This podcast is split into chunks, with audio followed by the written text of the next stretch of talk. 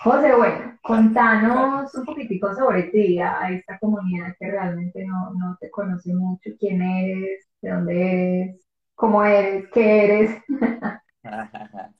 Bueno, de, del personaje, porque eso hablaremos, bueno, de pronto un poquito ahorita que, Exacto. somos más que somos más que este traje o este personaje, pero este personaje, eh, José Gabriel, que quise llamarle Oco hace tiempo, que decías que es mi marca personal, eh, pues hace, hace ya como unos nueve años me dedico al potencial humano, a entrenar la gente, pero más que entrenar la gente, como a entrenarme a mí a través de la gente.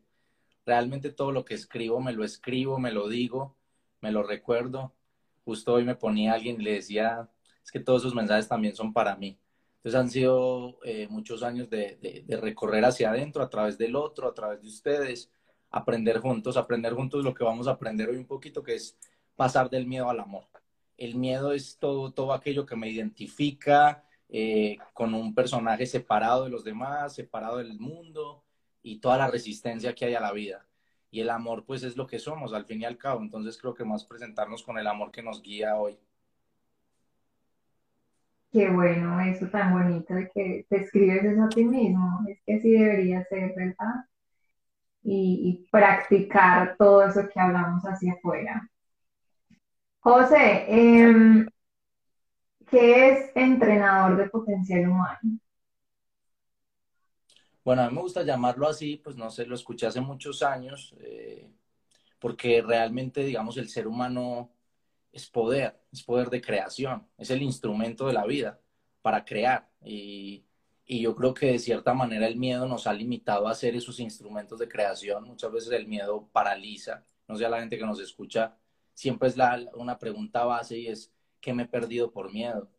¿Por qué no me he lanzado por miedo? Entonces, cuando yo soy preso de un miedo, digamos, freno la creación. No le estoy dando permiso a esa vida de expresarse de manera natural. Entonces, ojo que el miedo no, no se elimina ni es malo, no lo ataco. Pero cuando soy preso de ese miedo, pues empiezo a frenar un montón de, de, de creación. Entonces, entonces, yo creo que parte de ahí ser entrenador de potencial humano es poder entrenar entrenar esa mente del miedo al amor, es poder entrenarnos a que el gran potencial se exprese en la vida. ¿Cuál es el gran potencial? El amor. El amor es la energía creadora. Entonces yo me potencio en la medida en que paso del miedo al amor. No cuando elimino el miedo, sino cuando doy permiso al amor, que es como mi poder. Por eso hablan mucho del poder interior, hablan mucho del amor propio, pero hay que entrar a profundizar un poquito más porque no es solo querer mucho al personaje y tratarlo bien, porque amor propio es mucho más profundo cuando le damos permiso a ese amor que nos habita de expresar y crear. Así es. Y eso habíamos hablado también de, contarles un poquito a las personas que más allá de ese amor propio o más allá de ese amor al personaje, pues hay un amor universal. Y me encantaría empezar por ese lado de, pues, ¿qué es el amor universal? ¿Cuál es el amor y la diferencia al miedo? Veámoslo como para fines prácticos y, no ponernos muy filosóficos, como dos sistemas de pensamiento, ¿cierto? Como yo puedo elegir esos dos sistemas de pensamiento. Y como les decía, cuando yo estoy eligiendo el miedo, simplemente es cuando me estoy separando, cuando tengo una mirada de separación, como lo dice el curso de milagros, es decir, yo voy por mi cuenta, ¿cierto? Entonces José Gabriel va por su cuenta, resiste, lucha, quiere que todo sea a su manera, quiere controlar. Entonces el miedo es esta experiencia de me voy a morir, necesito destacar, necesito competir. Ese es el miedo, una mirada de competición, una mirada de separación.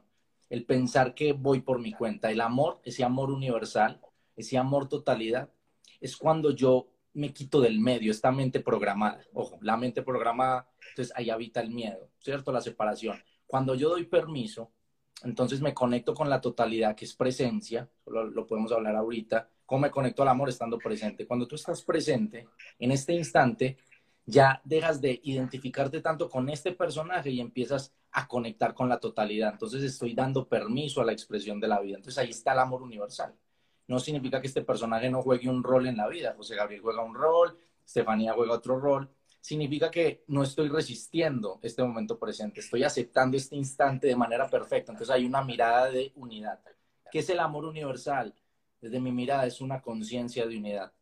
No, es, eh, no, no, no lo reducimos a un sentimiento hacia alguien, a un sentimiento especial. El amor es totalidad, el amor es una mirada otra vez de unidad, de conciencia. Entonces, ahí para mí radica ahí el amor. Cuando soy más humilde en dar permiso a la vida, y ahí me conecto como con, con esa guía, esa guía. Así es, maravilloso. Por aquí están diciendo que tú hablas muy bonito, eres un teso. Eh, Diana Paola, buenas noches, bienvenida a este live maravilloso. José, entonces me gustó eso que dijiste ahorita de que el miedo y el amor son simplemente dos, dos sistemas de pensamiento. ¿Cómo sabemos entonces cuándo estamos pensando desde el amor o cuándo estamos decidiendo desde el miedo? Sabes que eh, es, es lindo porque la medida es la paz, no, no, no, no, no la comodidad. Y me gusta mucho hacer esta distinción. Porque si perdón, perdón, se me, se me bloqueó. Eh, comienza otra vez. Se te bloqueó. Bueno, eh, escuché la pregunta, ¿cómo saber si estoy en el amor o en el miedo? Creo que la medida, la medida es la paz, ¿cierto? Es tu paz interior. Eh, el, curso, el curso de milagros habla mucho de esto, pero a mí me gusta mucho de manera personal hacer la distinción a la gente en mis entrenamientos. Ojo que paz no es comodidad. Es decir, la gente dice, entonces esta decisión es la del amor porque me pone más cómodo. No hablamos de comodidad en la vida, hablamos de paz. Y paz interior tiene mucho que ver con la no resistencia al momento presente otra vez. Sé que estoy en amor cuando mi mirada es inocente. ¿Cómo sé que estoy conectado al amor? Porque estoy en esta presencia. No estoy relacionándome con Estefanía ni con ustedes desde la historia que me conté de mí. ¿Cómo estoy en miedo? Cuando recuerdo aquella vez que me dijeron que no hablar en público cuando recuerdo ayer la, aquel live que no salió bien y la cagué. Y entonces traigo todo ese pasado, y que miren que el título del live decía, el miedo recrea, el amor crea. Entonces estoy recreando toda mi historia y poniéndola al frente en este momento. Pues me estoy relacionando con ustedes desde mi historia, desde no puedo, desde me he equivocado, desde mi papá me dijo. Y cuando traigo todo ese pasado, entonces simplemente recreo. El amor es darle permiso a este instante tan perfecto y tan lleno de sí mismo que me expreso, por eso hay creación. Yo soy el instrumento y le doy permiso al amor de crear en este instante. ¿Y cómo no se siente paz cuando yo dejo de luchar? Miren qué lindo, el miedo es lucha, el amor es fluidez y creación. El miedo es lucha, el amor eh, eh, eh, el miedo, perdón, resiste, resiste lo que le pasó o resiste lo que vendrá. Entonces el miedo habita en el pasado y en el futuro. Cuando yo estoy presente, vuelvo al amor. no, no, no es un tema de, de perseguir, no es un tema de alcanzar. El amor no es una meta.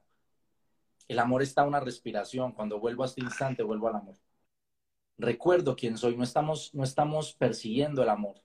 Simplemente estamos eh, quitándonos capas o, quitándonos estructuras mentales para recordar el amor. Siempre somos amor. No es algo que se perdió.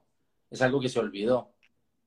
Nos acostumbramos a no estar presentes sino a luchar por la vida, lo que nos dijeron, a vivir en toda esa programación. Entonces, creo que ahí está la diferencia. Cuando yo estoy en amor, radica paz, incluso, incluso Reina, eh, estando triste. Es que es lo que quiero, quiero hacer mucha diferencia hoy porque no me confundan paz con comodidad. Es decir, José, me acaban de, de, de, ser infiel, entonces voy a estar en paz, no voy a aguantar, no, espérate. ¿Qué tal no resistir esa emoción? ¿Qué tal no resistir esa tristeza? ¿Qué tal no resistir que pasó lo que pasó? Entonces, cuando no hay resistencia, habito el amor. Es decir, era, el amor mira con inocencia esa pérdida. El amor mira con inocencia esa muerte. El amor reconoce que la vida simplemente se está expresando. Como las flores unas se mueren y nacen otras, pero la vida sigue floreciendo. Soy la vida misma floreciendo. No me identifico con la flor. Estamos tan identificados con la flor que por eso sufrimos. Es que esa flor se marchitó y entonces ya no, ya no soy igual.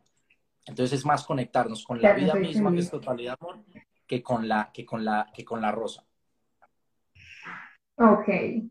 Entonces, mm, voy a hacerte abogado del diablo. Eh, yo no puedo recrear el amor. es decir, traer esos recuerdos bonitos o traer del futuro como esos deseos que anhelo. Claro, porque mira esto. ¿Quién soy entonces? Soy esa mente que trae los recuerdos o soy la totalidad que observa esa mente.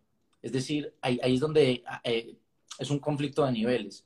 Es decir, amor es esa totalidad y esa, esa, esa partecita que recuerda o piensa en el futuro, tiene anhelos, que hace parte del juego de la vida, también es el amor.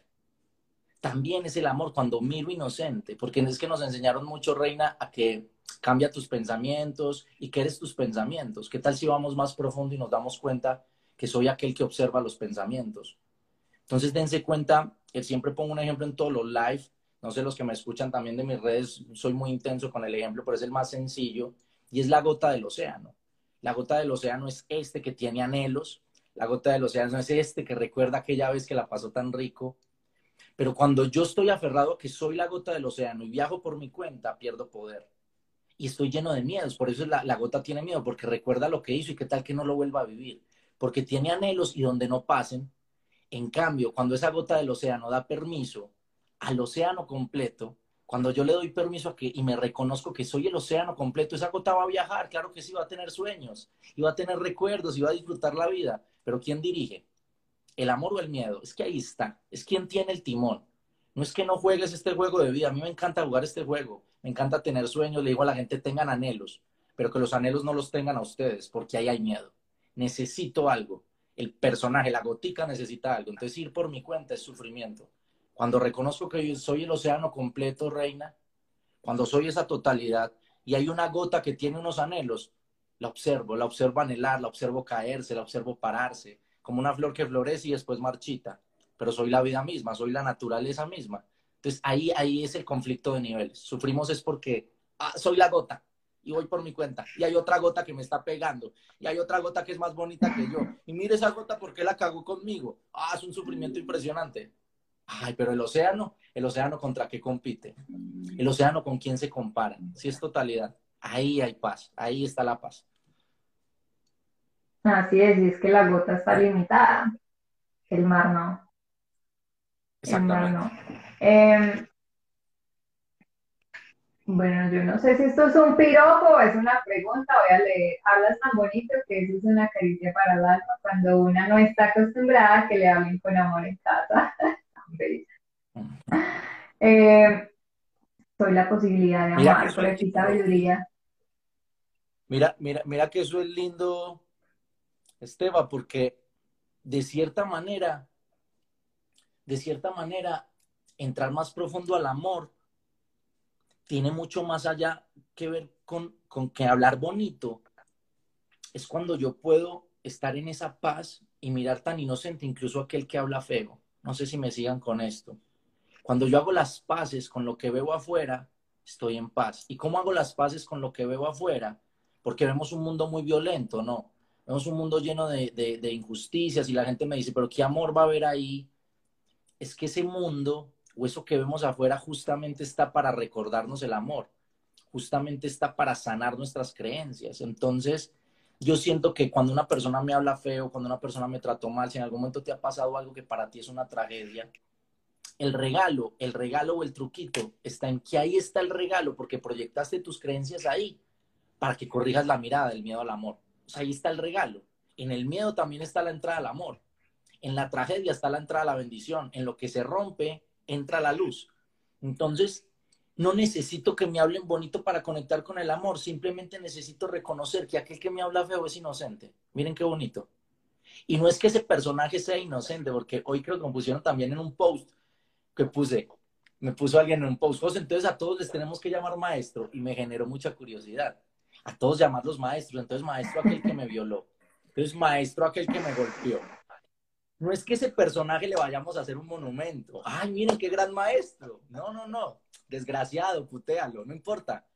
Pero la inocencia es reconocer que él no es cuerpo, reconocer que es la proyección de mis creencias que me ayuda a sanar y conectarme con el amor, porque noten si acaso después de tantas o de las grandes tragedias de su vida, no es cuando más se han conectado con Dios, amor o como tú lo quieras llamar, con tu yo superior, con tu, con tu, con tu, con tu yo interno, porque detrás de ese miedo aparece el amor. Entonces dense cuenta que allá afuera hay un juego, que es como una película que estoy viendo para recordar. Entonces ya no me tomo personal la vida, yo le decía, no te lo tomes personal. Ya cuando no te tomas personal la vida, aquel que habla feo, pues sí te da rabia, porque obvio que el amor, el amor, aquí también quiero aclarar, Esteban, porque nos venden mucho el amor como ser, pues, o sea, mejor dicho, o sea, cuando José está emputado, ah, no, que era amor. Así no sentí. que me emputé con él me emputé con él y me decía, ah, no, ese es el amor que usted predica. Sí, sí, este es el amor que predico, estoy totalmente emputado. Pero el amor, mira, inocente incluso a José Gabriel imputado, y en ese momento viene la calma muy rápido, viene el perdón, del que habla el curso de milagro. Perdón es mirada inocente. Entonces, ah, mira cómo están agarrados peleando. Y cuando tú perdonas ese instante, dices, este momento es perfecto. Ah, viene esa calma.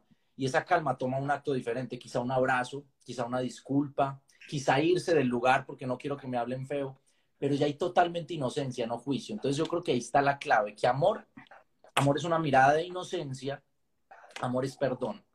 Pero el perdón no que nos vendieron de una disculpa a otro, amor es perdón. Y el perdón justamente es mirarte uno, mirarme en ti, tal cual. Estaba aquí haciendo una foto. Los que, lo que yo les decía, eh, creo que fue el mes pasado que hablamos de las emociones.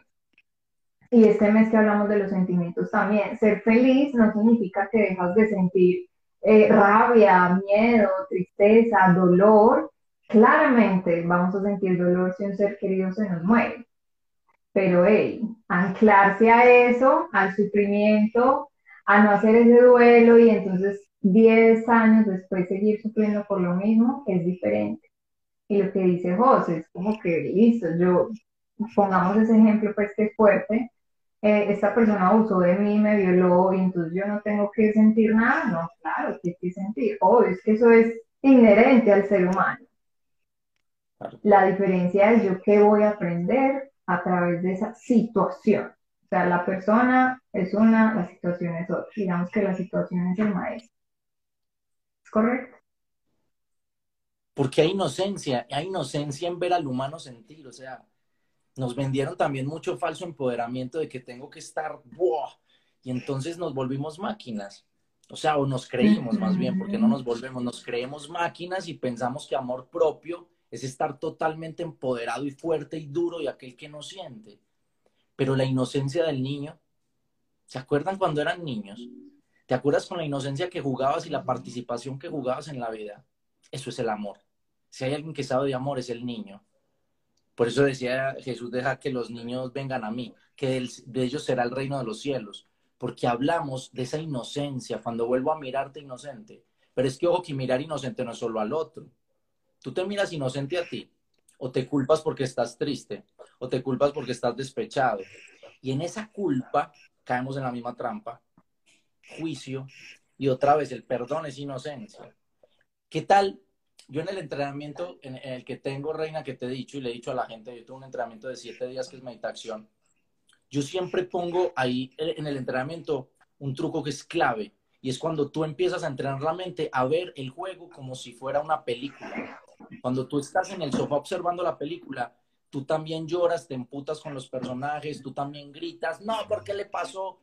Tú vives toda esa emocionalidad, pero no te aferras ni sufres, como dices tú. Es que sufrir es otra cosa. Quedarse años en por qué me pasó, ya es quedarse identificado con aquel rol de la película. Cuando yo estoy en el sofá viendo la película, disfruto la película, disfruto las alegrías, disfruto las tristezas, disfruto la rabia, disfruto esa emocionalidad humana porque esa es la vida. Pero otra vez, sufro porque me creo ese personaje, aquel que piensa que lo dañaron, y amor es reconocer que soy aquel que observa toda la película y solo está jugando, como dice un curso de milagros, está soñando. No somos el, personaje del sueño, somos el soñador que lo sueña. De esa manera lo expresa el curso. A mí me encanta verlo como una película porque me encanta el cine.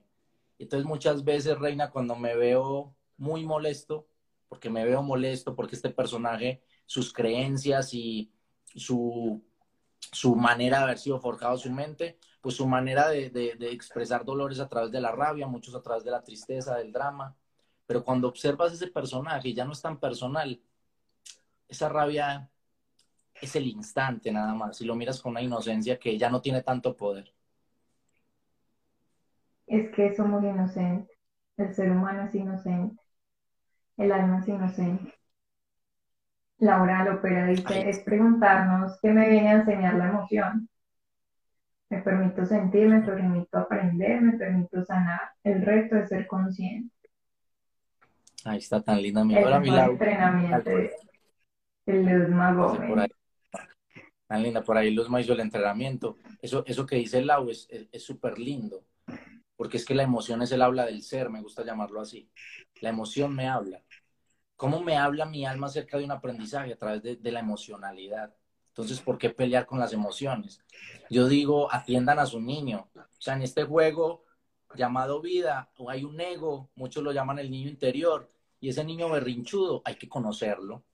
Si tú no, si tú no te conoces a ti mismo, por lo menos a ese personaje que juega, porque somos el padre, la totalidad amor, pero ese niño interior que es cada personaje teniendo anhelos, berrinches, porque, le, porque cuando chiquito, ese niño interior, ¿cómo se están atendiéndolo, conociéndolo? Ese niño expresa emoción por alguna razón. Yo, por ejemplo, me di cuenta que mi niño, mi niño siempre le daba rabia a Reina, mi niño siempre le daba eh, como, ah, y conociendo al niño, haciendo este entrenamiento en mí mismo, dije, claro, el niño siempre quiere llamar la atención. Si al niño no le prestan atención, se emputa.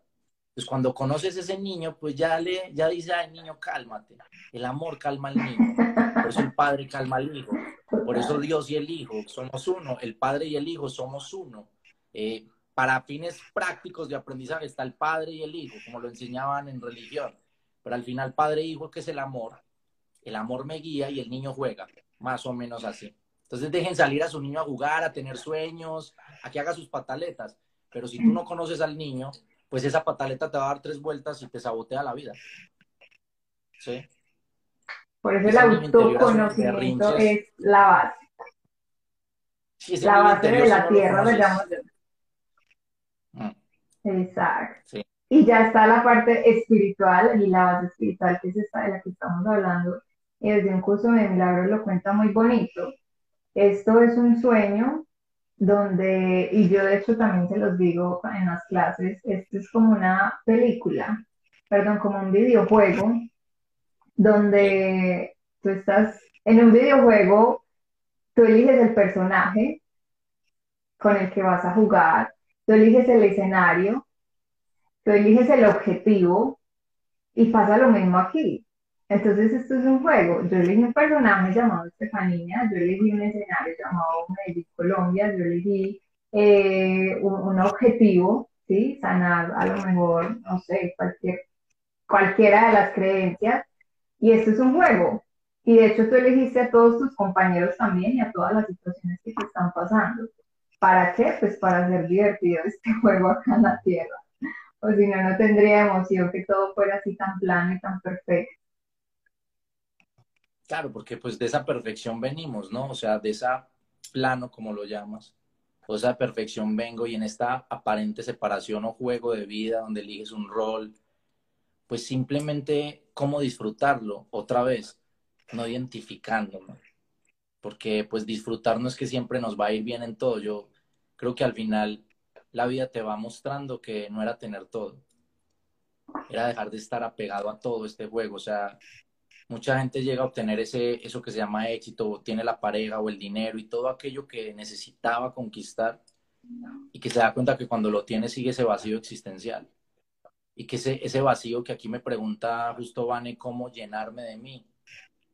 Siempre he estado lleno. Pregunta profunda. ese vacío, ese, ese, ese vacío, ese vacío existencial es el olvido de quién soy. Porque el personaje, el ego es el único que persigue pero nunca encuentra. Es decir, todo aquello que tú pongas afuera y quieras conquistar para ser feliz o llenarte, va a ser una carrera de nunca acabar.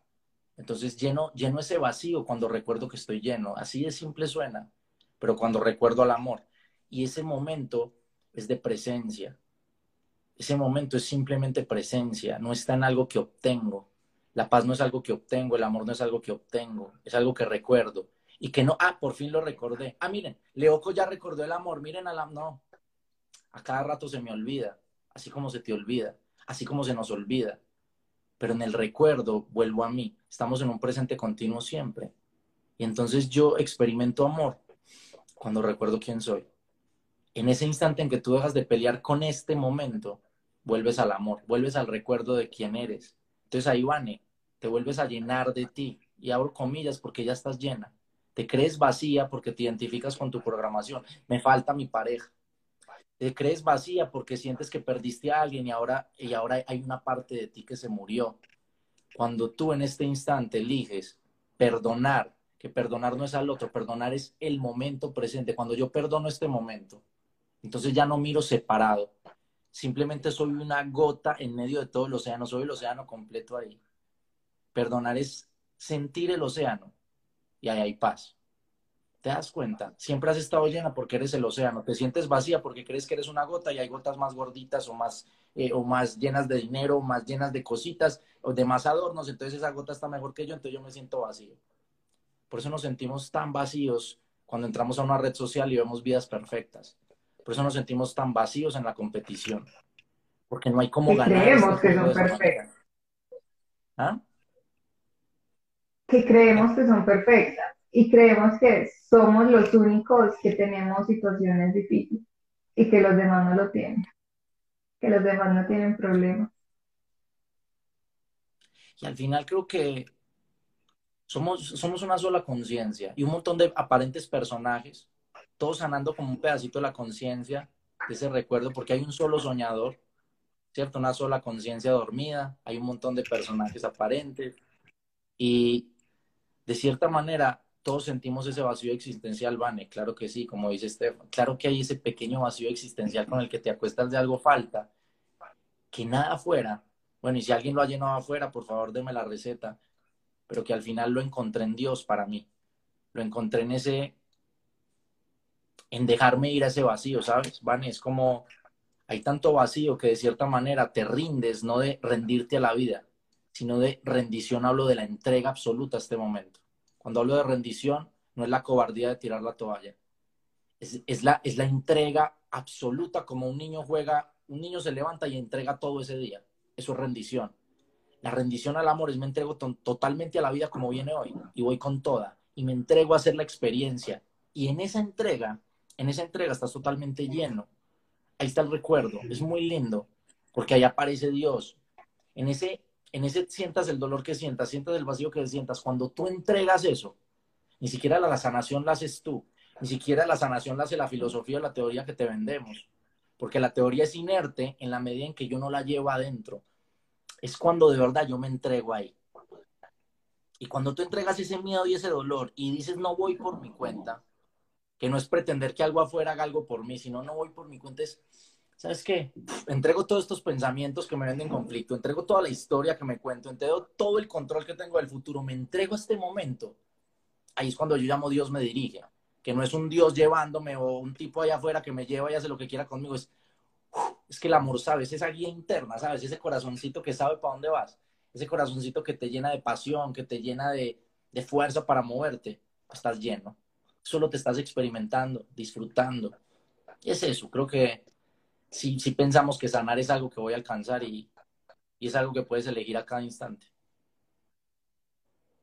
A cada instante. Ahorita dijiste algo muy bonito y es, me entrego a la experiencia. Entregarme a vivir lo que venga. Eso es amor. Y también dijiste algo en varias ocasiones que creo, creo que quieres tocar sobre la presencia. El amor es estar aquí y ahora. ¿Cómo así?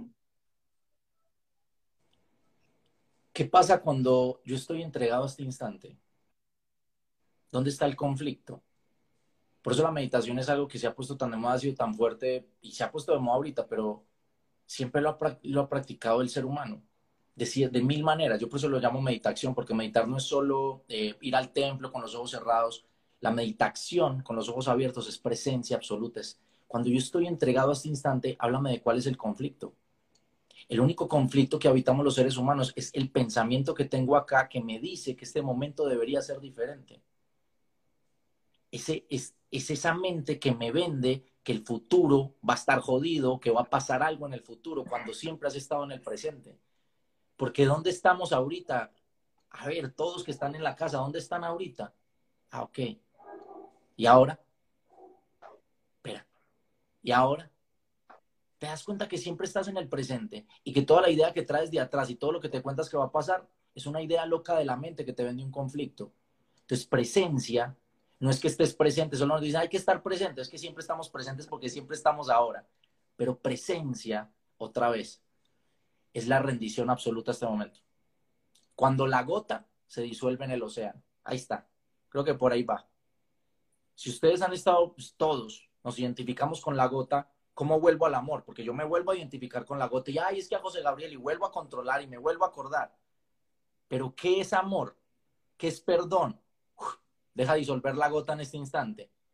¿Ves? Es que tenemos tanto temor a disolver la gota. No, porque no, yo, yo, el yo, el yo personal, el yo ego, es que yo, es que yo quiero destacar. Nos cuesta. ¿Quién nos lo enseñó? Siempre lo pongo. Y yo no hablo de religión, pero me encanta, me encanta, es mi, es, es mi maestro, que es Jesús. Me encanta ese hombre, me encanta lo que él representa. Y el hombre en la cruz, para mí, la significancia que yo le he dado, el hombre en la cruz, me muestra la rendición al ego, la rendición al cuerpo. La gota, él se dejó fundir en el océano. Él no se identificó con Jesucristo, el mancito ahí, sino que se deja, se entrega la experiencia sin resistirla y por eso, como cuenta la Biblia, revive entre los muertos. Revivir es conectar con quien realmente somos. Nunca murió.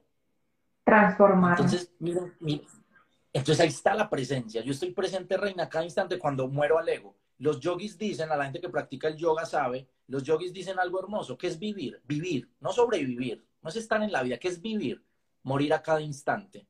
Miren qué hermoso es eso. Vivir es morir a cada instante. ¿A qué? A la historia que me cuento. Eso es presencia. Por eso los yogis eh, eh, practican esto, la meditación, todo esto es presencia. Muero a mi mente conflictiva, la que me vende historias. Y esa mente sigue ahí, Muero no es porque si le, tendrías que pegar un tiro para que dejen de haber esos pensamientos. La gente me dice, pero es que esos pensamientos aparecen ahí, ni siquiera los busqué. Obsérvalos, no pelees con ellos. Hacen parte del paisaje. Mira, por aquí estoy pensando que me va a ir mal mañana. Por aquí estoy pensando eh, lo que me hizo esa persona. Por aquí estoy pensando lo del dinero. Ah, mira cómo lo veo pasar. Yo no me identifico. Si tú te identificas con ese pensamiento, ahí es donde viene el sufrimiento. Pero meditación es ese estado de presencia que observa sus pensamientos. ¿Ves? Observo, observo. No le entrego Somos el observador. El poder que tú le entregas, el poder que tú le entregas a ese pensamiento de conflicto, esa sí es tu elección. Por eso el miedo existe, pero el sufrimiento siempre ha sido tu elección. Porque es tu elección montarte en ese pensamiento y que te dé tres vueltas. Porque nos da, nos da tres vueltas. Agarras a darle vuelta, vuelta, vuelta a resolver y se te hace un ocho la cabeza vuelve a la presencia, vuelve a confiar. Eso es caminar con fe. Fe no es esperar que algo pase. Caminar con fe es este momento está tan lleno de sí mismo y es tan absolutamente perfecto que me entrego a este momento. Y ahí hay creación, que fue lo que le pusimos al live. Aquí hay creación. Aparecen las nuevas ideas, aparece la oportunidad, aparece, ah, mira, ah, mira, este momento traía a esta persona y yo peleé, yo quería a otra persona. Ah, pero mira lo que me, el regalo que me traía. Ahí aparece la creación. Entonces viene la pregunta del millón, porque eso pues me lo han hecho, y es, entonces me entrego al dolor, entonces me, me entrego a la tristeza y a la ira. ¿Sabes? Me entrego, no es identificarme con ello, porque si yo me identifico con ello, hago de eso un drama y estoy haciendo que esa emoción ya sí se vuelva eh, algo personal. Entonces, sí, sí, yo sí, yo siempre le digo a la gente, entrégate a lo que es, a lo que está experimentando esa emoción pero el conflicto radica en que resisto esa emoción o le entrego todo el poder a esa emoción. Miren los dos lados de la misma moneda. O resisto esa emoción, no la voy a sentir, yo soy y me hago el loco, o lo que tú dices. Entonces me entrego al dolor. Entonces tú llevas, no sé, una semana llorando allá y a mi José me dijo que, me, que había que sentir. Ok, pero espérate. Tú estás viendo esa emoción, estás experimentando esa emoción desidentificado, viendo qué trae, viendo qué regalo trae, sin resistencia? ¿O ya estás en la etapa de sufrimiento, aferrados, como tuviera un osito, parece como acá tengo una almohada, es como, esta es mi emoción y la agarro? Una resistencia. Y me con esa emoción. Entonces ya esa emoción ya también me da tres vueltas. Sí, sí ven la diferencia. O sea, yo sí les digo, no resistan lo que ven. Si bien esa emoción, experimentala porque trae un regalo. A ver, para no enredarlos filosóficamente, cuando nos enredamos, vayan al niño. ¿Qué hace un niño con sus emociones? Cuando un niño ha negado una emoción, hasta que un papá, una mamá o un adulto le dice, eso no se hace. Pero un niño, que es la naturaleza humana, siente la emoción profundamente. ¿Y cuánto le dura? ¿Cuánto le dura el berrinche a un niño? Cinco minutos. ¿Por qué? Porque no se identificó. El niño no se quedó en eso, porque es que la emoción la produce la creencia que tengo. Ahí es clave. yo pienso que es algo, y eso me genera una emoción. La creencia que yo tengo me genera una emoción, ¿cierto? Entonces, si yo estoy experimentando una emoción, la experimento como el niño. Pero tú sigues atrapado ahí porque sigues inyectándole energía a esa creencia. Sí me dañó, sí me dañó, sí me dañó, sí me dañó, me sigue doliendo, sí me dañó, me sigue doliendo. No, en el momento en que sentiste el golpe llora, como el niño. Por eso el niño aprendió a montar bicicleta, por eso el niño aprendió a caminar, tan fácil. Porque ante la caída es caída. ¿Qué generó la caída? Dolor. ¿Qué sintió? Dolor. Pero el adulto, reina, a diferencia de eso, cuando se cae la bicicleta, le parte en el corazón, no solo se cayó, no solo le dolió, ahora lo recuerda con que lo dañaron, ahora lo recuerda con que no vale. Entonces ya toda esa semana que estás llorando, ya no estás experimentando la emoción, no estás entregada a la emoción, estás aferrada a tu historia, te sigues contando la misma, a esa creencia la sigues alimentando y ahí ya viene el sufrimiento. ¿Ven la diferencia? El niño es nuestro gran maestro. Sientan sus emociones, pero no sean presos de ellas. Es muy diferente. Es correcto. Me entrego, pero no me encarcelo ahí, no me identifico. Ah, eh, Mendoza dice, entonces atraes lo que piensas. Atraes lo que piensas. Es que ahí hay un control, ¿sabes? Ahí hay una trampa del ego. Y que de cierta manera en el coaching lo usamos mucho. Yo lo usé por muchos años el pensamiento te pone en un, digamos, en una frecuencia. Pongan esto de esta manera. Hay, hay miles de caminos para viajar en esta vida. Yo puedo tener un pensamiento de escasez y viajo por la línea de la escasez. Yo puedo tener un pensamiento de abundancia y viajo por la línea de abundancia. Eso es creencia igual a resultado. Eso es lo que habla. Entonces lo que pienso lo atraigo de cierta manera. Pero, ojo, hay una trampa en la medida en que tú crees que esa creencia a fuerza va a producir lo que tú quieres que produzca. Se llama control. Y vuelves a sufrir. Vuelves a la trampa del futuro y la manipulación. Hago el ritual para que pase las cosas como yo quiero que pase. Trampa del ego. Toda aquella espiritualidad que nos venden, coaching y todo esto funciona. Pero en la medida en que tú lo usas para que pase lo que tu mente ego quiera que pase, hay trampa. Es como orar a Dios. Miren, yo oro a Dios y le pido que por favor me salga ese negocio entonces, si ese negocio no sale, Dios me falló. Es que tú no sabes para qué pasó lo que pasó. Es tu control de ego. ¿Quién te dijo que ese negocio era lo que tú necesitabas? ¿Quién te dijo que ese negocio era lo correcto para ti? Entonces, sí, sí, siempre el cambio de creencias me apoya en qué? En, en, la línea en la que yo me quiero mover. Yo no quiero caminar un recorrido de escasez, yo quiero caminar un recorrido de abundancia. Yo no quiero caminar un recorrido de, de no sé, de pobreza, eh, yo quiero caminar un, recorrido de creer en mí. Todo este cambio de creencias funciona, pero ojo con la expectativa de que tiene que pasar como yo espero que pase. Entonces, porque yo vibre bonito, no significa que atraigo todo lo bonito en mi vida, que ahí viene la trampa. José Gabriel, yo vibro tan bonito, pero fue pucha, me dio una enfermedad. Pues bienvenida a la vida. Se llama vida. Enfermedad, salud. Me siguen con esto. Y de cierta manera, como coach vendía yo también mucho esa idea, pero te genera la frustración. Ojo, es que vibrar bonito es la mirada inocente. Vibrar en amor es disfruto las caídas, pero también las subidas. El niño, al niño no todo le pasa bueno, pero el niño disfruta todo. Se dan cuenta que el niño nos, nos guía. Entonces, ojo con eso de todo lo que atraigo, porque es que sí, de verdad que hay, tanto sufrimiento en la gente cuando hace estos rituales o estas cosas de vibrar bonito. No sé si te ha pasado, Esteban, y también a ti con así, es como, pero estoy vibrando bonito porque me llegó este tipo infiel y pues porque llegó. Ahora, lo puedo mirar inocente y puedo mirar para adentro, sí, eso es vibrar bonito, mirar inocente, mirar que ahí hay un regalo, ya. Pero, pero ojo con eso de, vibrar bonito es atraer bonito, atraer bonito significa lo que mi ego quiere que sea bonito. ¿Ven? Ojo con esa trampa. Gracias por tocar ese tema, me encanta que lo hayas tocado porque eso es, y tú lo decías, desde el coaching se trabaja así, muy mentalmente, más hay que aceptar, hay que aceptar lo que llegue. No significa que porque ya somos espirituales y sabemos manejar las emociones y esas cosas, entonces significa que no nos va a ocurrir o que ya vamos como a traer solamente lo mejor. Eso no nos pasa a nadie siempre vamos a seguir teniendo situaciones retadoras. ¿sí? Este hombre ahí donde lo ven hablando tan bonito como dicen por ahí, también le llegan situaciones retadoras. Yo también me enfermo, como dicen por ahí, los médicos también se enferman, ¿cierto? Entonces no es que voy a meditar para, eh, no sé, para traer cosas bonitas.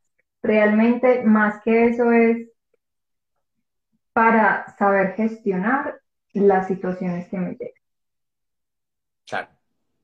Para mirarlo desde otra perspectiva, porque siempre van a llegar esos momentos de enfermedades, de rupturas, de engaños, de dolores.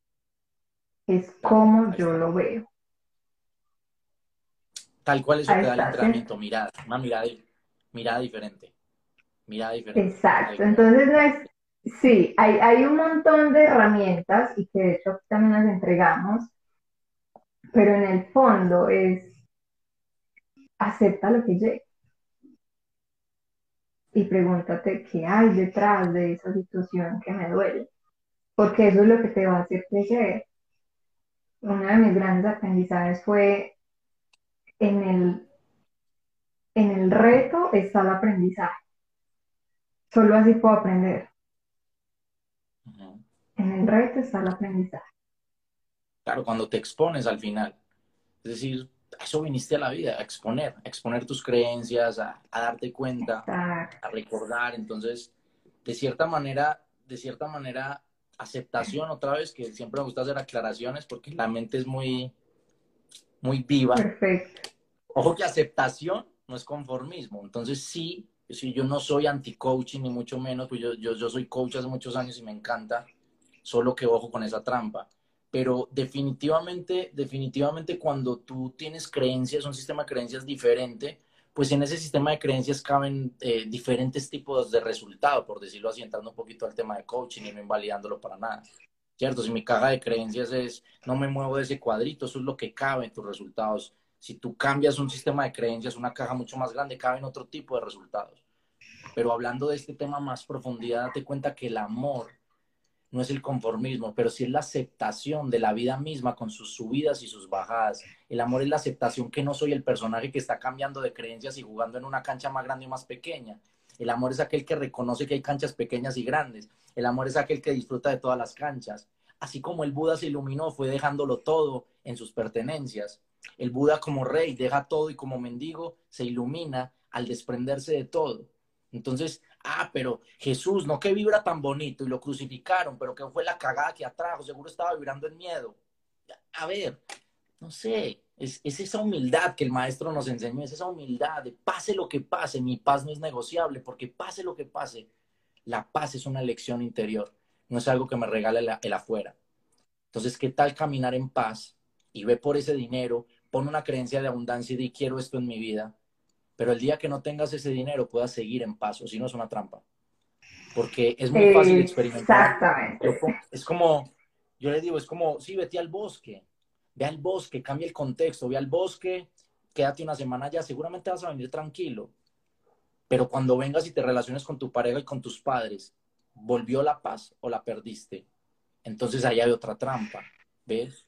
Paz es algo que viene del interior, cuando recuerdo, cuando acepto. Esa, es la aceptación de la que habla Estefa, ¿cierto? Es esa aceptación del momento presente, lo que hablamos hoy. Que no vayan a caer en la trampa de, no, estoy ahí, a ver qué me tira la vida. Eh, me tira un pedacito. No, pues no te conformes, juega la vida con toda. El amor, el amor quiere expresión, el amor quiere que tus dones se pongan al servicio de la humanidad. Eso es amor. El amor en el mundo, yo lo puse hace poco. Amor en tierra es acción. Por eso me encanta que el entrenamiento se llama meditación, porque amor en tierra, en humanidad, se llama acción aparece el artista, aparece el empresario, aparece el papá, así expresa el amor. ¿Sí? ¿Cómo vamos hasta aquí? Yo les dije que iba a estar fuerte este live. me encanta.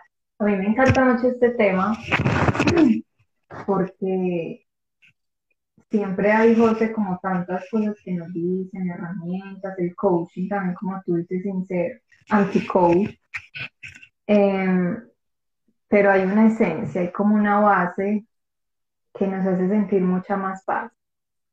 Y es simplemente entregarnos al momento, a lo que venga. y no es como, ay, bueno, entonces ya no voy a vibrar bonito porque entonces me va a llegar lo que sea. No, al contrario, antes hay que reforzarlo más para tener más herramientas y que podamos mm, gestionar mejor esas situaciones que nos lleguen.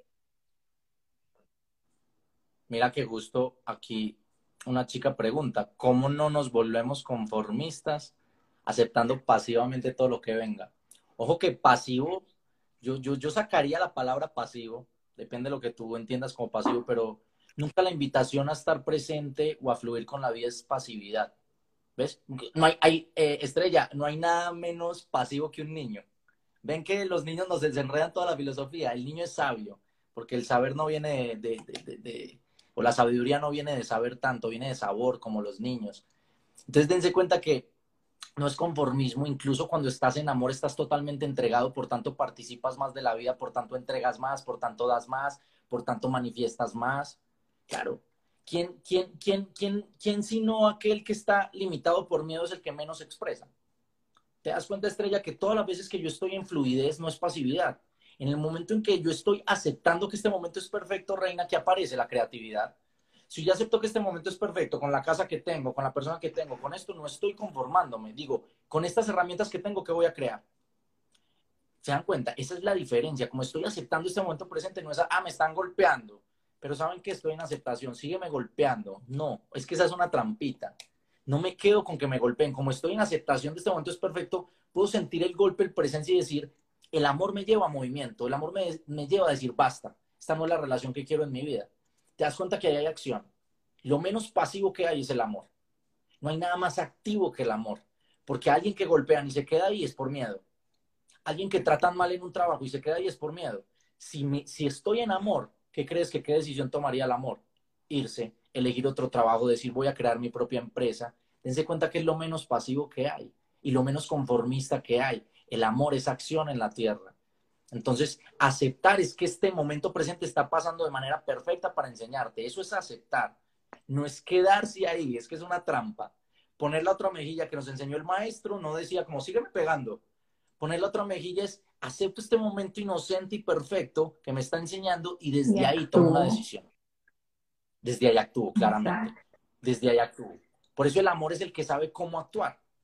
El ego dice, ay, no, de pronto me abandonas, de pronto me voy a quedar sola, de pronto me quedo sin dinero. Antes el miedo es el que te frena y dice, ay, voy a dejar seguir, voy a seguir dejando que me peguen. No, el amor te mueve. Entonces, ahí se dan cuenta. Ustedes saben, porque el amor da paz da paz, no comodidad, lo dije. Ojo con la, ay, estoy aquí, llevo un mes sin hacer nada, ando tan, tan en amor. no sé. No sé si eso sea por miedo a lanzar, o miedo a vivir. No sé. Y gracias, gracias, José. Lo has, cada puntito lo has aclarado perfecto. Maijo dice, eh, yo me siento bastante contrariada. Cuéntanos por qué. Em, y por aquí yo había leído otra pregunta. Em, Ah, mm, se me fue. Ah, ya, ya la encontré. Eh, ¿cómo sentir el amor de Dios cuando uno lo busca y no lo siente? Hablando con Él o a solas. Hace tiempo no siento a Dios. ¿Por qué? ¿Cómo sentir a Dios? Ah. Yo creo que es una experiencia de humildad, ¿sabes? Es una experiencia de humildad. Incluso la expectativa de que aparezca Dios es del ego. La expectativa de que aparezca como quiero que aparezca es del ego. Yo creo que es, es una entrega absoluta de humildad. Es impresionante. Saben que hace años cuando yo estudiaba todo esto y también me encantaba estudiar pues chamanismo, espiritualidad, de todo. he sido un buscador de, de estudiar mucho. Yo quería que me hablaran los ángeles, ¿saben? Yo quería que me hablara Dios porque veía que había gente que habla con el arcángel Gabriel. Yo quería que me hablaran. Y me di cuenta que toda la arrogancia del ego es yo quiero que se muestre como yo quiero que se muestre. Que Dios aparece o siempre ha estado porque nunca se ha ido en el gesto de humildad, en el gesto de reconocer que la gente, si tú te preguntas, incluso hace tiempo lo puse en un post, eh, me decían, te pago la, la, la, la, sesión doble si me dices dónde está Dios. Y yo respondí, eh, pues yo te pago diez veces más si tú me dices dónde no está Dios. Porque estás buscando a Dios estás buscando todo. Eres como inmerso en un océano buscando el agua. Esa es la pregunta que me estás haciendo y te entiendo porque me la he hecho. Por eso te digo, requieres humildad, porque como yo en medio del océano puedo estar buscando agua. Dios está en todo. Dios está en la mirada. Dios mora. Yo puse también hace poquito que la, la morada de Dios, la casita de Dios, está entre un pensamiento y otro. Pero te das cuenta que está en todo.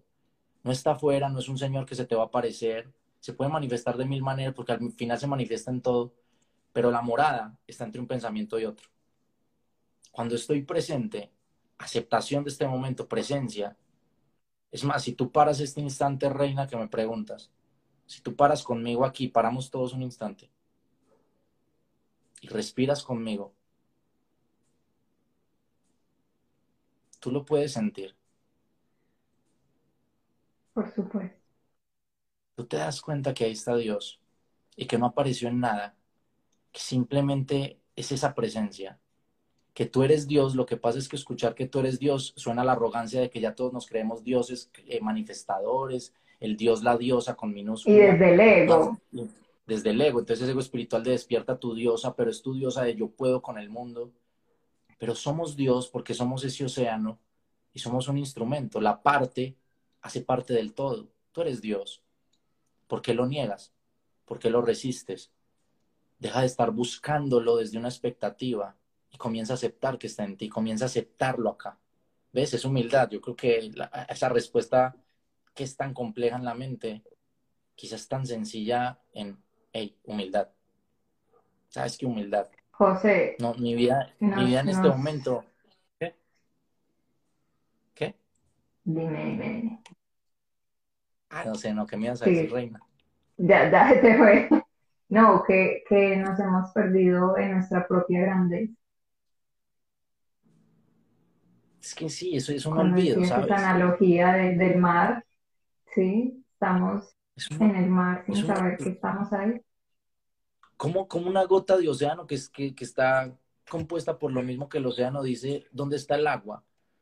Y somos así, y tan identificados con esta mente que decimos, ¿dónde está Dios? ¿Dónde está la paz? ¿Dónde está el amor? Ah, pucha, es que soy yo. Y se dan cuenta. Y la humildad es decirle a esta mente, trampa. Me estás vendiendo un conflicto que es trampa. Me estás vendiendo una idea loca. Pero aquí está. Por eso la morada está entre un pensamiento y otro cuando yo no le entrego poder a la historia que me está contando ni al futuro que quiero manipular. Y otra vez, no pasividad. Ah, en este momento me entrego, mira, aquí está Dios. Dios está en ti, reina. Dios está en esa mirada. Dios está en la mirada de Estefan. Dios está en esta señal que nos conecta a todos. Así Bueno, pregunta y, y, luego te hago yo la pregunta del millón. Andreita dice, alguien que no le encuentra sentido a la vida, que no tiene sueños y se siente perdida, ¿es falta de amor propio?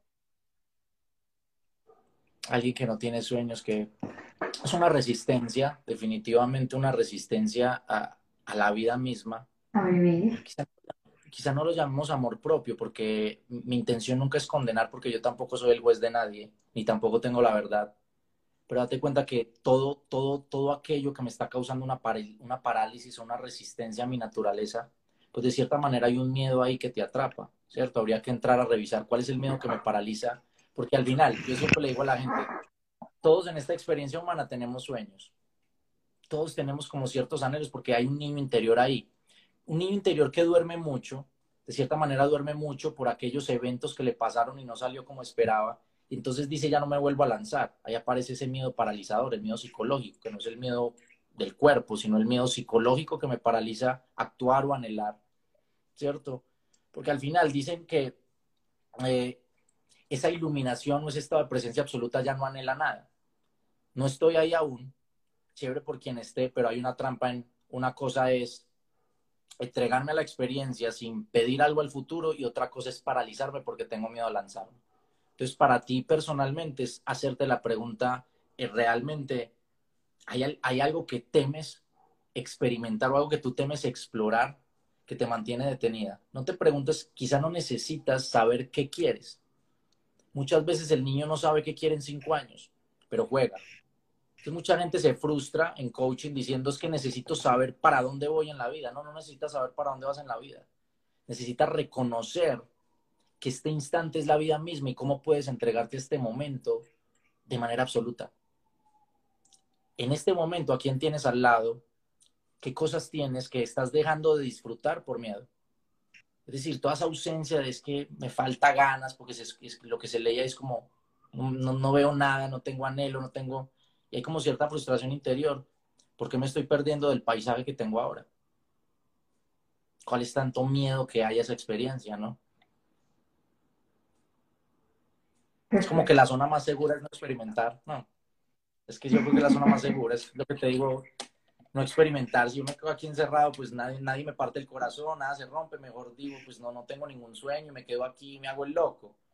Pero si viene desde ahí, obviamente estoy súper cagado del susto de que me pase algo. Yo soy como un niño en una jaula, como un niño en una cárcel. Y los niños no, no, no, vinieron para estar en cárceles, no en jaulas, ¿cierto? Vinieron a jugar. Ok. Bueno, aquí se me adelantó Jenny Ruiz con una pregunta. Dice, ese miedo a que piensa el otro, a ver, ese miedo a que piensa el otro cuando toma alguna decisión, aún sabiendo que es lo que debo hacer, ¿por qué nos dejamos? No entendí. ¿Por qué nos dejamos miedo ganar ese miedo? piensa el otro? Debe ser con pregunta, ese miedo a qué piensa el otro cuando toma alguna decisión aún sabiendo qué es lo, qué es lo que quedó hacer qué es lo que debo hacer, por qué nos dejamos ganar este miedo, ese miedo a qué piensa el otro. No sé si entendimos la pregunta, pero yo creo que, que al final va la raíz, o sea, como que hay un temor a, qué puede pensar el otro, es decir, yo quiero tomar una decisión, no sé, muchas veces la gente dice que quiero tomar una decisión de independizarme, pero mi mamá y mi papá no lo van a ver bien. O yo quiero tomar una decisión de estudiar una carrera artística, pero papá y mamá dicen hay que ser ingeniero. Y definitivamente, pues sí, o sea, sencillamente es, es, un, es un temor que tiene el ser humano a no encajar en su grupo social. El querer encajar. El querer encajar es uno de los grandes miedos del ser humano. Es decir, muchas veces preferimos quedar bien con el mundo antes de quedar bien con nosotros mismos. Entonces creo que ahí hay un aprendizaje para ti, hay un aprendizaje para todos, porque cuando yo soy fiel a lo que dice el mundo o a mis creencias, me traiciono a mí. Miren qué, paradójico es. Y entonces siempre la invitación, yo le digo a la gente, ¿qué tal serte fiel a ti? Ser fiel a tu corazón y pagar el precio de eso, porque seguramente tú dices, pregúntense, si ustedes pagan el precio de serse fiel a ustedes, seguramente hay un precio y ahí viene el miedo. Ah, pues es que lo que piense el otro, pero donde yo lo haga y, y, lo que piense el otro no está de acuerdo, pues el precio es que, no sé, quede mal con él, ya no me quiera. ¿Se dan cuenta que todo ese, ese vacío, esa, ese, ese, ese, ese, no sentirme pleno, ese no sentirme suficiente, ese desamor. Pero al final, el amor, ¿cómo habla a través del corazón? ¿Cómo yo sé que es por ahí? Porque el corazón late para allá. No la emoción, no confundan corazón con la emocioncita. Ay, ay, quiero estar ahí. No, esa es esa emoción caprichosa a veces. Pero el corazón acá siempre sabe. Pero es que poquito lo escuchamos. Entonces, eso que tú dices que el otro de pronto no va, no va a estar de acuerdo contigo, pregúntale a este. Pregúntale a tu corazón. ¿Es mejor serte fiel a ti o no? Porque mientras le seas eh, fiel, a los demás, te estás siendo infiel a ti. Entonces la invitación es fidelidad. Totalmente. Fidelidad. Eh, Leo, bueno, Leo, mira, me equivoco. José, Leo, este, ¿cómo entonces pasar del miedo al amor? ¿Cómo entonces pasar del miedo al amor? Creo que justamente... Creo que ya lo dijimos todo, pero eh, sigamos en puntualidad. Lo dijimos todo, aunque parece lo dijimos todo, parece no dijimos nada, y al final es un entrenamiento de, de siempre.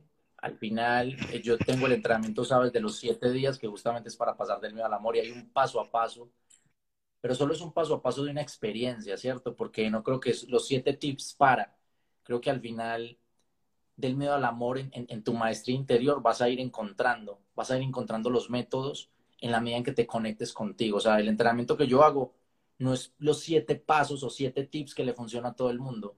Son siete días en los que tú vas adentro a conectar con esa maestría interior para que el amor guíe. Entonces el amor te puede llevar a cualquier, a cualquier lado porque todos aprendemos diferente. Somos tan arrogantes de pensar que hay una filosofía correcta y la tuya es la incorrecta, que hay una religión correcta y la otra no. Y eso es ego, distancia, separación. Entonces, ¿cómo pasar del miedo al amor? Eh, creo que al final mm, ese salto está en la medida en que tú te entregas a este momento presente con total inocencia y perfección. Otra vez, ya lo hablamos, no aceptación, todo eso para no repetirlo. Pero el salto del miedo al amor está en el salto al sofá. En el salto al observador de mis pensamientos, no a la identificación. Paso del miedo al amor cuando dejo de identificarme con José Gabriel y reconozco ese yo superior, esa totalidad que mueve a José Gabriel. Paso del miedo al amor cuando observo mis miedos sin aferrarme a ellos. Se dan cuenta que pasar del miedo al amor parece una trampa y dicen, ah, es que José Gabriel vendió un taller donde el miedo lo quitan. No, yo tengo un montón de miedos, pero los tiene este, este personaje. Este señor aquí tiene un montón de miedos y lo sigue teniendo. Pero cuando tú estás en la vida y hay un miedo, el miedo está aquí, tú estás acá y el amor guía. Hay paso del miedo al amor. Del miedo al amor es la desidentificación del personaje que está jugando. Del miedo al amor es la desidentificación de la gota para conectar con el océano completo, que es el que manifiesta, ese amor que crea. del miedo al amor es pasar del juicio al perdón, de juzgarte y juzgarme y juzgar el momento a perdonar, perdonarte y perdonar este momento y verlo inocente y perfecto y entregarme totalmente, paso al amor, cuando me entrego como un niño a jugar y participar totalmente de este momento. A jugar y participar totalmente de este momento. ¿Cómo participo yo totalmente de este live? Entregándolo todo, porque si me pongo a pensar, si me pongo a pensar, como lo hice la otra vez y me acuerdo que dije esto y donde la vuelva a cagar y me pongo a pensar que la luz no está perfecta y me pongo a pensar, me saboteo este momento, estoy en miedo. Pero seguramente acá hay un montón de miedos de la cosa no va a salir bien, ahí está. Dale paso al amor, del miedo al amor, no me identifico, doy permiso. Eso es la inocencia, la inocencia. Y claramente sí, sí es algo que se entrena si es algo que se entrena, eh, es algo que requiere mucha voluntad, claramente. La gente quiere ir al cielo, pero no quiere morirse. Entonces, de cierta manera, a mí mucha gente me pide en sesiones, dame la pastilla. Y yo, me, yo digamos que eh, hoy en día digo, eh, ¿para qué vendemos ilusiones? No hay una pastilla mágica, esto es un trabajo interior de cada uno.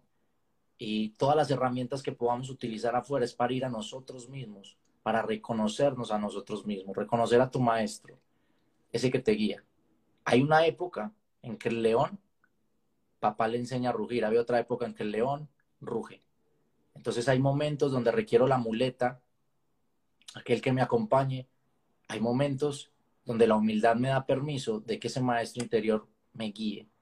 Porque al final todos los seres humanos pensamos diferente, etiquetamos diferente, tenemos creencias diferentes, lo más importante es volvernos a mirar inocentes.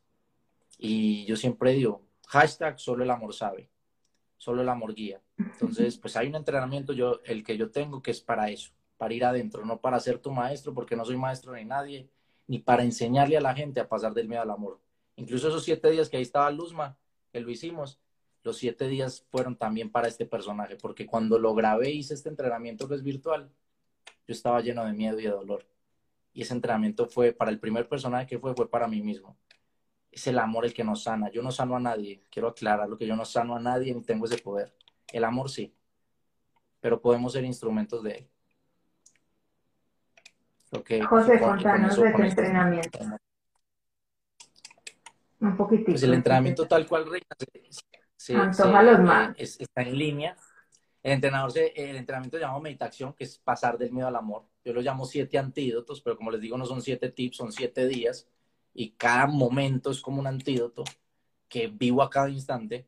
Y ese entrenamiento nació el año pasado justo, eh, como les digo, a través de un, momento de un montón de dolor, de un montón de miedo en mí. Entonces esa humildad de no voy por mi cuenta, no hubo coaching que me salvó, no hubo libro que me empoderó, simplemente atender a ese niño interior, que de eso se trata el entrenamiento, atender ese ego, atender sin pelearle, atender esas emociones para conocer al papá de todas esas emociones, al papá de este personaje, al padre, al amor, ¿cierto? Ese, entrenamiento dura siete días, es virtual. Como les digo, en ese momento lo grabé en vivo para mí, para el mundo. Entonces ahí quedó y se volvió como, como un entrenamiento bandera que, que, de cierta manera ha sido muy lindo todo este tiempo que ha estado ahí. Yo tengo el enlace ahí en el perfil. Ustedes van a mi perfil en Instagram y ahí está el enlace para, para inscribirse. Tú te inscribes y tienes tus siete días, tus siete clases, son siete clases, siete días, con siete meditaciones para anclar cada día. Y ahí la gente se va a ir conociendo. Es una, es una experiencia personal. Ustedes se dan cuenta, no, no, nadie lo vive igual. Porque, como les digo, todos aprendemos diferente, pero esta es como una guía para que te conectes con tu maestro interior. Perfecto, José. Bueno, vamos a, responder unas últimas preguntitas por ahí, listo, porque se nos pasó el tiempo sin darnos A ver si fueron más preguntas. Dice por acá, es, es identificar si soy yo quien actúo o el niño interior. Mm. Digamos que son lo mismo, pero para fines prácticos, ¿cierto?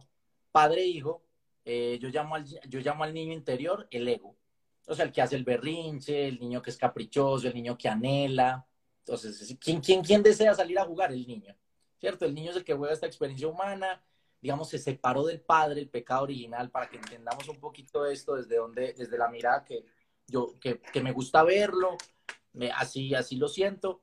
Mm, digamos que si son el mismo, eres tú, pero para fin práctico yo digo, imagina que hay un padre, madre y un niño, niña interior. Y el niño es el ego. Y el padre, madre, es el amor. El amor guía al niño. Como en las familias, el papá, la mamá le enseña al niño. Entonces, ahí vamos. Si el niño sale solo por la calle, pues va a ser un desastre. Entonces, papá, mamá es ese amor que me guía. Pero somos el mismo. ¿Te das cuenta? El amor me guía, pero es mi yo interior, mi yo superior, mi maestro interior y guía a quién, quién es el, niño interior, este personaje berrinchudo que, le, que tiene miedo al fracaso, que, tiene, eh, que le da mucha rabia que no le presten atención. Este es el que hace el berrinche. Entonces, si yo estoy muy identificado con el niño interior, dejo que, el, imagínense que en una familia el niño sea el que mande, es un desastre. O no, imagínense que el niño tome las decisiones en la casa. Entonces, más o menos funciona así la vida. Cuando mi niño interior, mi ego, es el que controla mi vida, se vuelve todo un drama todo es un show, todo es un drama, todo es tragedia, todo es resistencia, pelea, gritos. Cuando le enseñas a ese niño a viajar por la vida, cuando el padre, el amor te guía, que es papá, mamá, madre, amor, pues ese yo superior que guía, que está dentro de ti, de cierta manera sabe, conoce. Es que nosotros desde el niño solo vemos una partecita de la realidad, lo que ven mis ojos del cuerpo, pero el amor, el amor lo ve todo, por eso es confiar, es caminar con fe. Entonces, es identificarte más que me preguntas, eres los dos, pero es identificarte, o más bien darle más permiso al padre y madre que hay en ti, que al niño, que son tus creencias de ego, de miedo, de resistencia. ¿sí?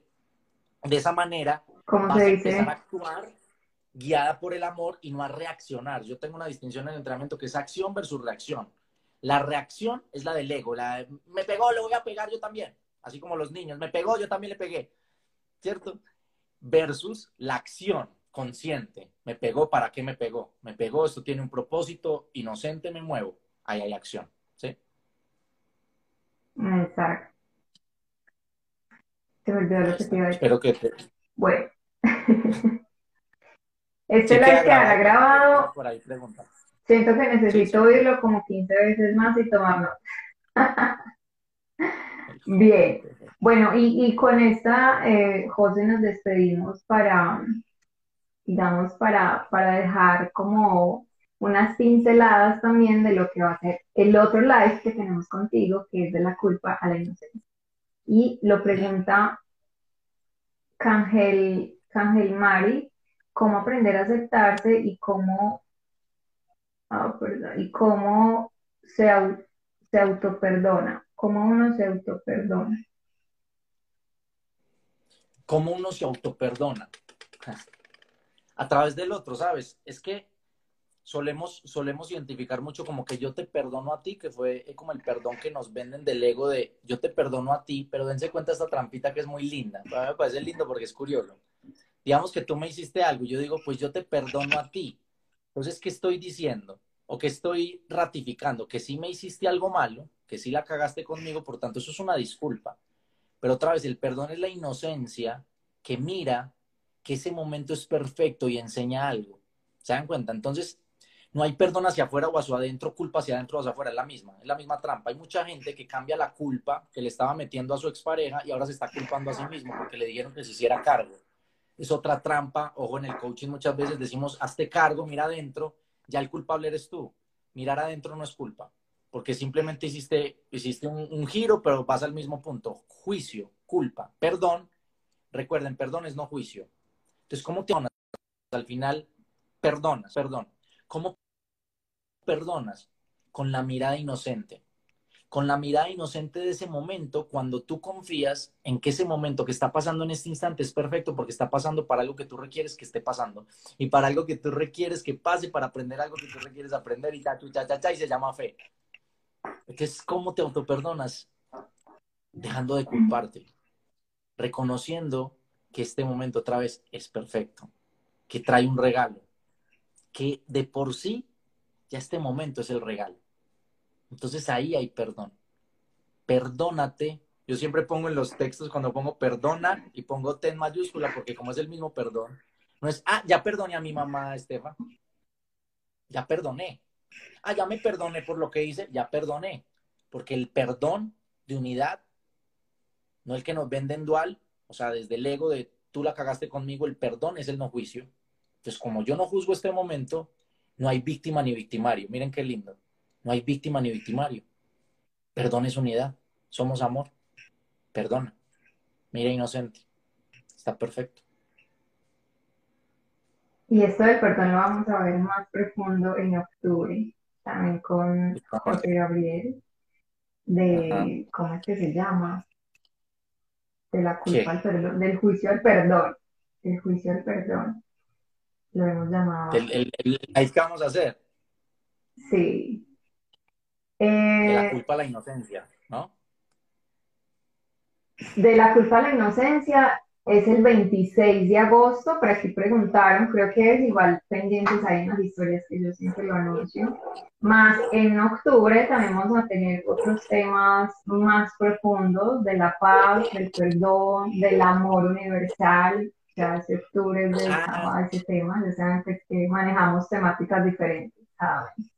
Y también nos va a estar acompañando Exacto. de, hecho, hay otro, de, de, hay otro de, de, no sé, de La Paz no sé qué, bueno, no me recuerdo bien. Bueno, José, gracias. Gracias, de verdad, estuvo espectacular, maravilloso. Creo que aprendimos mucho, por aquí ya dijeron todo, mejor dicho, maravilloso, espectacular. Eh, perdón su unidad, dice Vani Sotelo. Perdón unidad. Tal cual, amén. Nos dejas demasiados aprendizajes, como dicen por ahí, que volver a ver este live porque uno como que va cogiendo cositas y, y, lo vuelve a ver y va cogiendo otras, ¿cierto? Entonces, de verdad, mil gracias por regalarnos este espacio. Síganlo, por favor, para que se entrenen cada día más, porque de verdad es muy bueno, muy, muy, muy bueno y compren su, eh, ¿cómo se llama? Entrenamiento de meditación. Ajá. Sí. O sea, que le resuene, bienvenido. ¿no? Y gracias a ti, Reina, por la invitación tan linda, toda la gente que se mantuvo ahí conectada, que saca un espacio para parar, parar en el automático y, y conectarse al amor. Al final el amor está en ti. Al final no es lo que escuchas de mí, sino lo que escuchaste de ti a través de nosotros. Entonces, gracias por escucharte, por amarte, por ese momento de presencia. Gracias a toda la gente que al final de ustedes es que aprendo. Gracias, Reina, por la invitación y, y nos vemos más adelantico en otro live. Placer de acompañarte, que tú también eres una mujer espectacular, prueba del amor, de todo lo que has creado, de todo lo que has salido adelante después de tantas cosas también. Como muy orgulloso de ti y todo lo que generas. Tan bello. Bueno, señores, nos vemos más adelantico. Un abrazo a todos. José, feliz noche. Gracias.